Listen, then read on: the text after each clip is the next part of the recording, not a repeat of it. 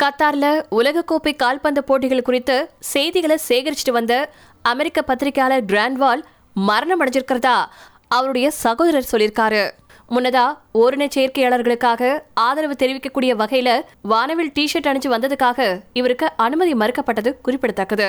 நேத்திக்கு அர்ஜென்டினா மற்றும் நெதர்லாந்து அணிகளுக்கு இடையிலான போட்டிகளின் போது பத்திரிகையாளர்கள் இருக்கும் இடத்துல கிராண்ட் மரணிச்சதா சொல்லப்பட்டிருக்கு. ஆனா மரணத்துக்கான காரணம் மற்றும் எப்படி நிகழ்ந்தது அப்படிங்கிறது தெளிவா தெரியல. கிராண்ட் மரணத்துக்கு அமெரிக்க கால்பந்து அணி மற்றும் குடும்பத்தினர் வருத்தம் தெரிவிச்சிருக்காங்க. அவருடைய மனைவி மிகவும் அதிர்ச்சி அடைஞ்சதா ட்விட்டர்ல பதிவிட்டிருக்காங்க. இந்த மரணத்துல கத்தார் அரசுக்கு தொடர்பு இருக்கலாம் அப்படின்னு சந்தேகிக்கிறதா? கிராண்டின் சகோதரர் எரிக் சொல்லியிருக்கிறதா? என்டிடி தளம் சொல்லியிருக்கு. என் பேர் எரிக் நான் ஒரு ஓரின செயற்கையாளர். எனக்காகவே என்னுடைய சகோதரர் கத்தார்ல எல்ஜிபிடிக்கு ஆதரவு டிஷர்ட்டை அணிஞ்சு சென்றாரு. அவருடைய உடல்நலம் சிறப்பா இருந்துச்சு. அவரு தனக்கு கொலை மிரட்டல் வந்ததா தெரிவிச்சாரு. அவர் மரணம் அடைஞ்சிருப்பாரு அப்படிங்கறத நான் நம்பல.